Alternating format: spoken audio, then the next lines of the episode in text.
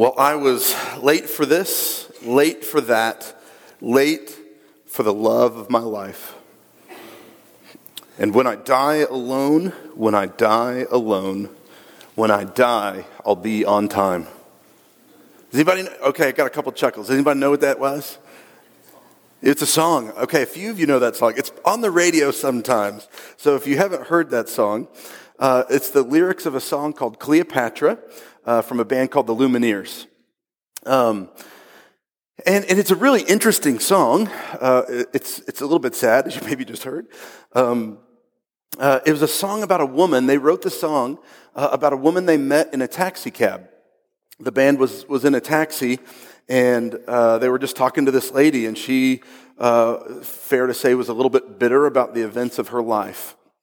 And uh, so they started asking, and she was more than happy to kind of tell them uh, some of her story.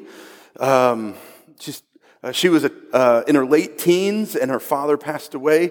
And um, there was a, a, a man that she loved who asked her to marry him at her dad's funeral. Timing not so good. Uh, she was so overwhelmed in the moment, she just said, Look, I just don't know that I can give you an answer. I, I don't even know what to think right now. Kind of the world is spinning. Um, and, and the guy was humiliated and embarrassed and, and mortified. It was a small town that she basically, everybody knew he was going to, you know, propose. And, and he left town, never to be seen again. Went on and, and went on to live his, his life. Uh, and, and she, in her mind, thought she made a mistake in her response and lost the love of her life. And uh, lived the rest of her life alone. This was an older woman in this taxi cab that she was describing kind of her life. Uh, and she basically says, Look, I'm going to die alone, uh, having never found love as a result of, of this bad decision that I made when I was, when I was a teenager. And, and it's, it's a powerful song, I think, that um, deals with a lot of things. But uh, I guess to me, it's a song about dealing with loss, uh, dealing with heartbreak. Um, Maybe brings up to me the question are we stuck in loss and pain forever? Um, can we ever find true love after heartbreak? Can we find love after heartbreak? Uh, our passage this morning is awful. Um, just maybe threw that in there, just, just so you're aware. Our passage this morning is awful. Uh, it's miserable. Uh, it is a passage about loss. It is a passage about devastation. Uh, it, and the, the question that we're going to wrestle with this morning is, is, is, how do we deal with loss? Uh, and, and, then, and then maybe then after that we have to answer the question, which is, where is God in the midst of loss? Um, so for the next several weeks, uh, we this morning start uh, a series. We'll be studying for the next several weeks uh, a book in the Old Testament uh, called Ruth, the book of Ruth. We're going to study that together. If you don't know anything about the book of Ruth, uh, wow, I can't wait to explore it with you. Um, it, it is truly a story for the ages, um, and it, it's going to be amazing. It's, it's an amazing story. It's, it, it's, it's a powerful story. It's um, a terrible story at times. How, uh, it's a beautiful story. If, if you have never read Ruth, and, and even if you have before, I would encourage you uh, just to take 15, 20 minutes. That's all it takes uh, to, read, to read this little story. It's about four chapters. Um, again, a, a, quick 15, 20 minute read, and, and you will be amazed at it. Um, but I think, I think if, you, if you'll do that as we go forward for the next several weeks, you'll, you'll get more out of, out of this series. But Ruth is going to be a story about loss, about love, about family, about loyalty, about redemption. Um, disclaimer here. So, if you're a note taker, make your little star. This will not be a series about dating or about finding a spouse. If you're interested in that, I will put you in a different direction. This is not the book for that. Um, I will not encourage you to model the behavior of Ruth and or Boaz. Um, Because the times they do stuff that's just plain weird, and a lot of that is a cultural thing. Don't do what they're going to do, not because they're bad, but just it's because it's weird. So again, not a dating how-to book to, to this, this few, next few weeks, but um, you, you'll understand as we go forward. But above all of the, these themes, this is a story of redemption. It's, it's a story of God overwhelming his people with love and mercy. And, and so I really do hope that you will uh, uh, join us to explore this, this beautiful love story. Uh, and it's a beautiful love story, maybe in a different way than, than you would guess uh, going forward. So, uh, will you pray with me as we go to the Word?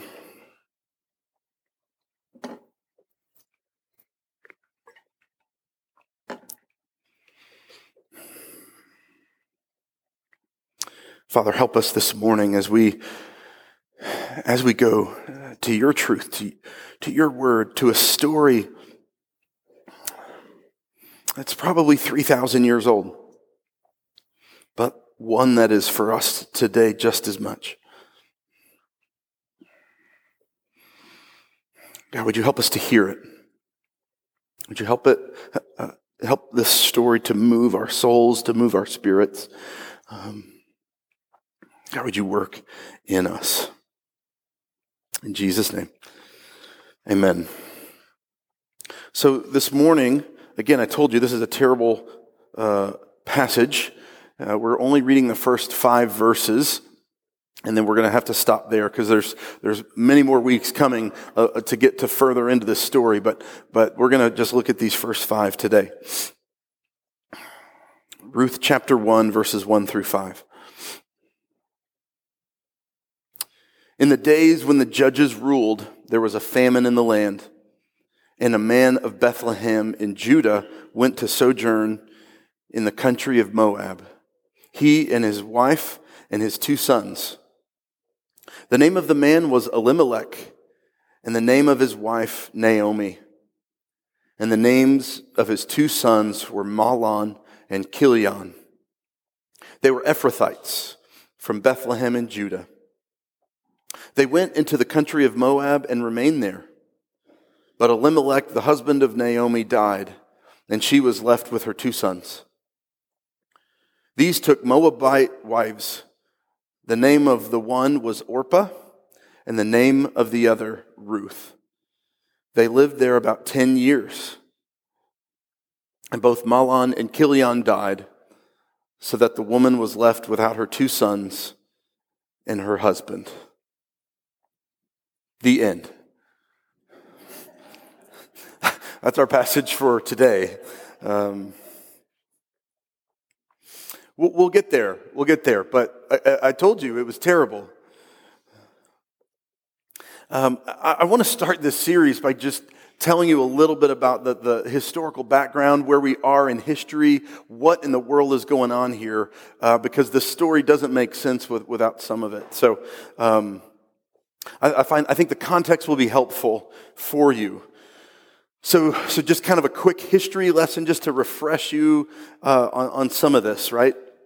Um, God's people had been in slavery in Egypt. That's the whole book of Exodus, right? At the end of the book of Genesis, they go there for a famine. There's kind of a famine theme that runs throughout the Bible, in case you're wondering. But they go there um, and they are enslaved by the Egyptian people, and they're there 400 years ish. Um, and so, so finally, God is going to send a redeemer. Uh, he's going to redeem his people out of slavery, and he's going to send a redeemer. What's that redeemer's name? Moses, yeah, I heard it. Um, Moses is, is going to be sent. He's kind of this reluctant leader, but he's going to go. And uh, God, through this, this man, uh, is going to do incredible things. You know the, the story of the plagues and all the stuff and the parting of the Red Sea. They go across and they're out, right? God brings his people out of slavery. And, and they're supposed to quickly go into the promised land, right? It's only like a month's journey of walking to get to the promised land from where they got out of Egypt. Just going to be like a month, okay? And they go, they get to the edge of the promised land, and what happens? They, they refuse to go in, right? They, they send some people out to kind of scout out the land, and a couple of them come back and say, Look, this place is uh, too much for us. These people will kill us. We can't do it. And everybody panics and they're disobedient. They won't listen to God who's told them to go in. And so he says, look, then you're going to, you're going to perish in the wilderness. This generation is not going to, not going to make it. And your children will get to go to the promised land. And so they spend 40 years just walking around in the middle of the desert, uh, waiting for them to all die, basically. It's, uh, and that's what happens. And so, um, so after 40 years of wandering, they're finally told to go back in again. And it looks like they're on the right track. Moses is going to die, and he's, uh, God anoints this man uh, to take over, uh, named Joshua. And um, Joshua is a great leader, and he's going to lead the people into the promised land, and it all starts out great, right? You guys, the Battle of Jericho and the whole bit, and they're just taking over the land like they were supposed to. And then they start getting tired and they say, We're tired of fighting. Can we be done now?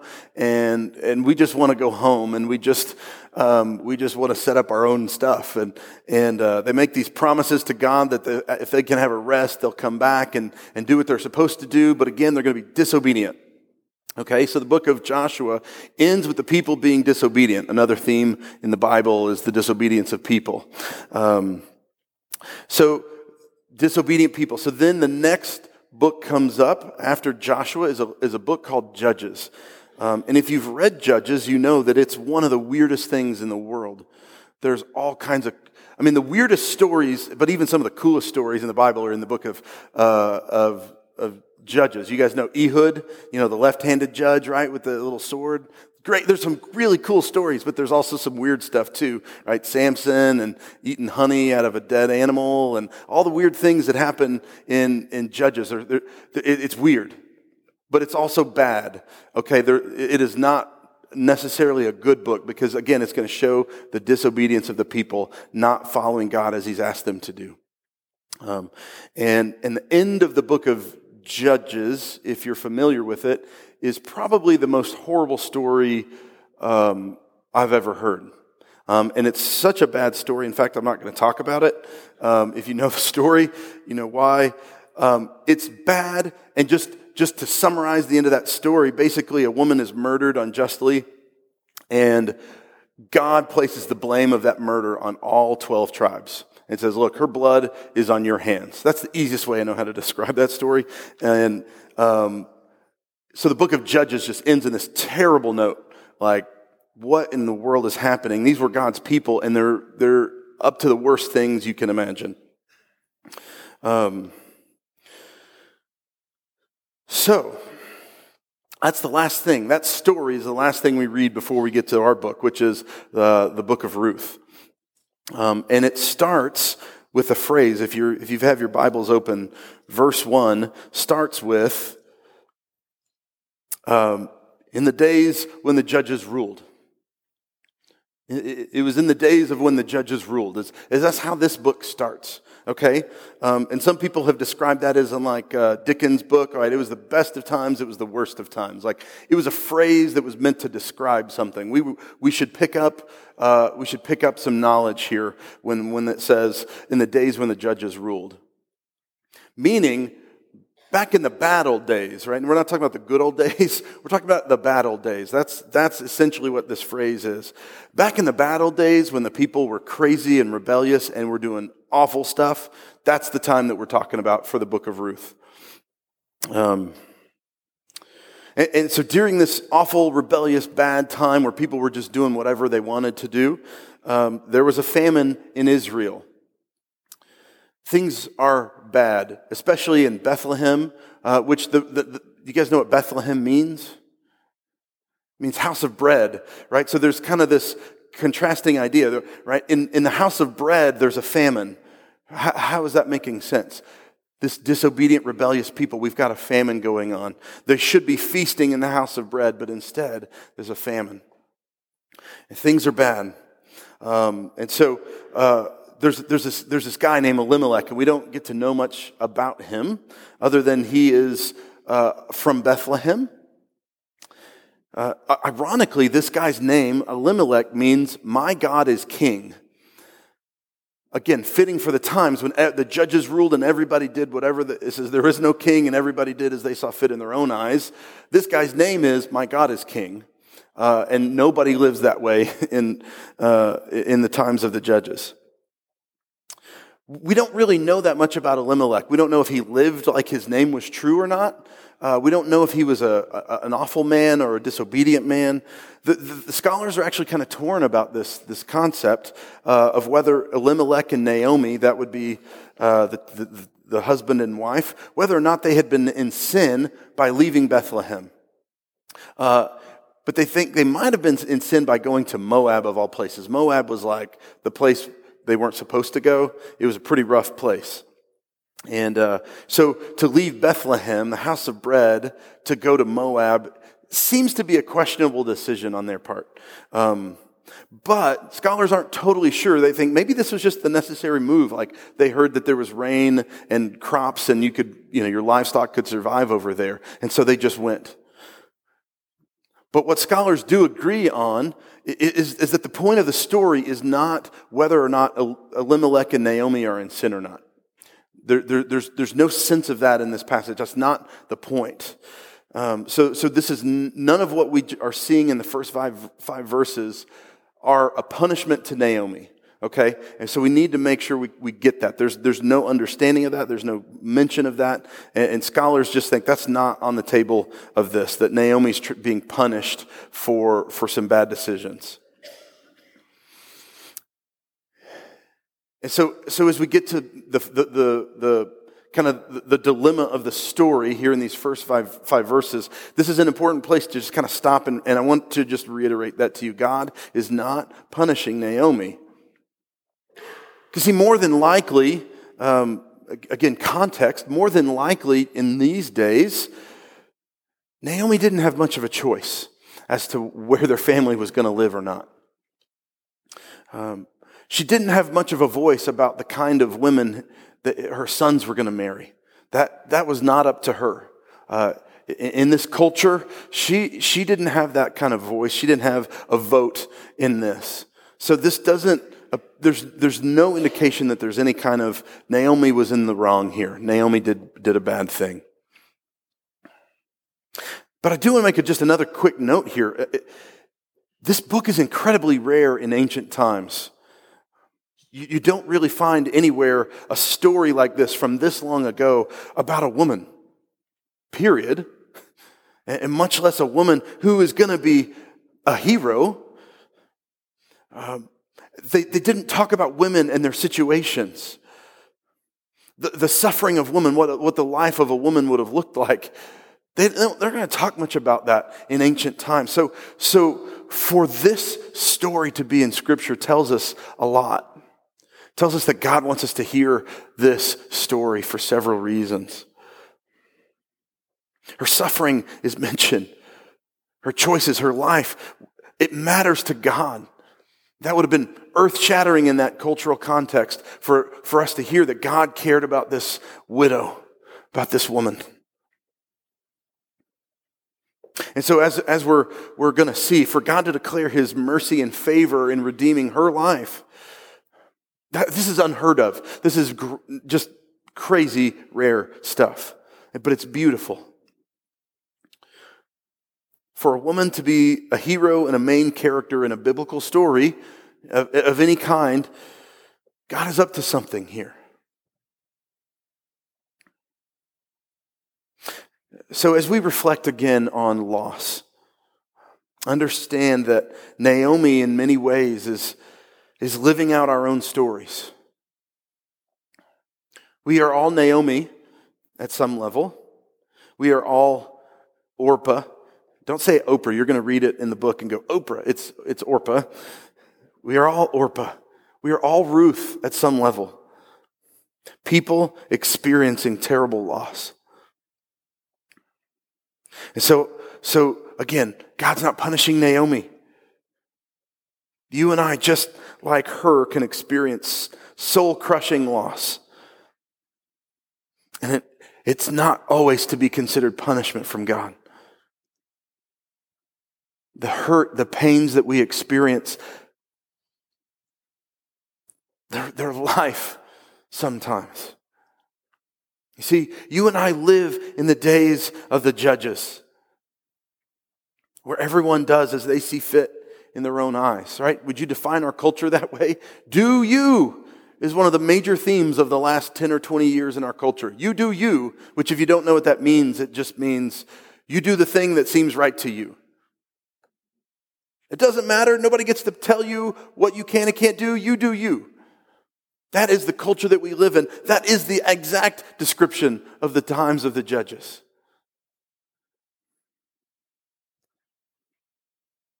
And this world that you and I live in right now is full of brokenness, full of broken lives crashing into each other. It's a, it's a world full of loss that hurts more than words can express at times. We, we live in a world of sin and pain and death, and that's all you and I seem to hear about anymore. We live in a world where spouses get sick and die. We live in a world where parents have to bury children. We live in a world of widows and orphans. And this is not theoretical stuff. We are a room full of this. I, I, I know who I'm talking to. So, a room full of you.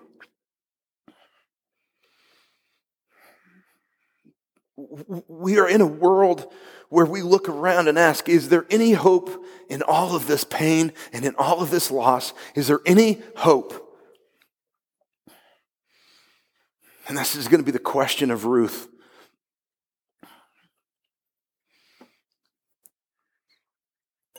Will and I talk all the time, all the time. Man, I, I wish that we could be health and wealth pastors. Man, wow, why couldn't we have been health and wealth pastors? I sure do wish that I could read the Bible and come to the conclusion that we, if we just gave more money to the church and that if we just had more faith, that we would never get sick and that we would never experience loss. And that would be the advice that I could just preach to you every Sunday. Hey, do you have more faith? Have you given enough? And if so, good job. You'll be okay. Don't worry about anything. I just wish that I could be up here and preach that our bank accounts will be too big to know what to do with. Will and I would have the easiest jobs in the world. I'm telling you, this would be the best. It'd be more lucrative too, right? See, I could convince you guys to buy me a jet like other people uh, in, in this uh, tradition have, right? If you'll just have more, step out on faith and write a bigger check so I can buy a jet, God is going to bless your checkbook even more. And everything that happens to your kids and your grandkids and your great grandkids, it's going to be perfect based on you just writing a bigger check for me. Man, I sure wish I could do that because life would be easier for all of us. But unfortunately, I just don't see it in Scripture. What I see in Scripture is broken people living in a broken world. In a world where we are desperately waiting for a Redeemer to come and save us out of this mess, and we're yelling at the top of our lungs, How long? How long? And as I read, I see character after character in the Bible asking, God, are you against me? God, do you care? God, can you even help? Just read the Bible and they're in there. And we're studying the book of Ruth together because we're going to get an answer. Ruth was written because the author of it, uh, who's you know a couple hundred years removed from the story, knows the end of this tale. And they're saying, guys, I've got an amazing story for y'all. One of hope, one of love. But we've got to go way, way, way back to fully appreciate that hope and love. We've got to go way back. And, and if the author had written us a prologue or an introduction, he might have said, okay, guys, look, God has weaved a beautiful story, but you have to start in the ashes. And because I know the end of the story, I can tell you guys that I have hope. Just hang in there. I can tell you to have hope. Just follow along in this story. I'm telling you, just hang in there. And I can tell you, as the author of this thing, that, that even though this woman has lost her husband and she's lost her two sons, and she's as desperate and hopeless as humans get on this planet, God isn't done. And, and Naomi can't see it, but, I, but I'm a couple of centuries on the other side of the story, and I can tell you something is coming.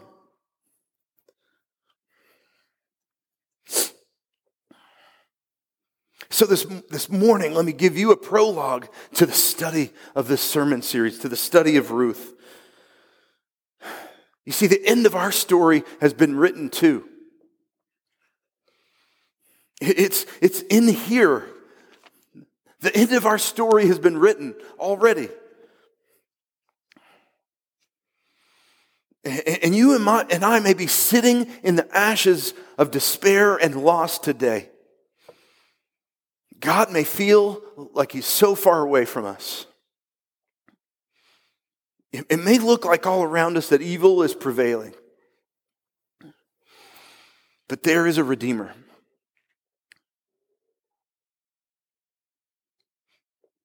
And, and, and, the, and the prologue for this morning is that He is coming.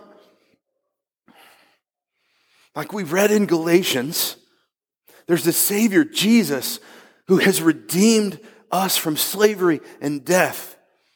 We were like Naomi in the most desperate of situations, and Jesus is going to come and be the Redeemer. This is our prologue for this morning. Even in our loss, in our brokenness, when we can't see it, God is weaving together a beautiful story of love and redemption. There's so much more to come, but I'll just tell you don't give up. Redemption is coming. Let's pray.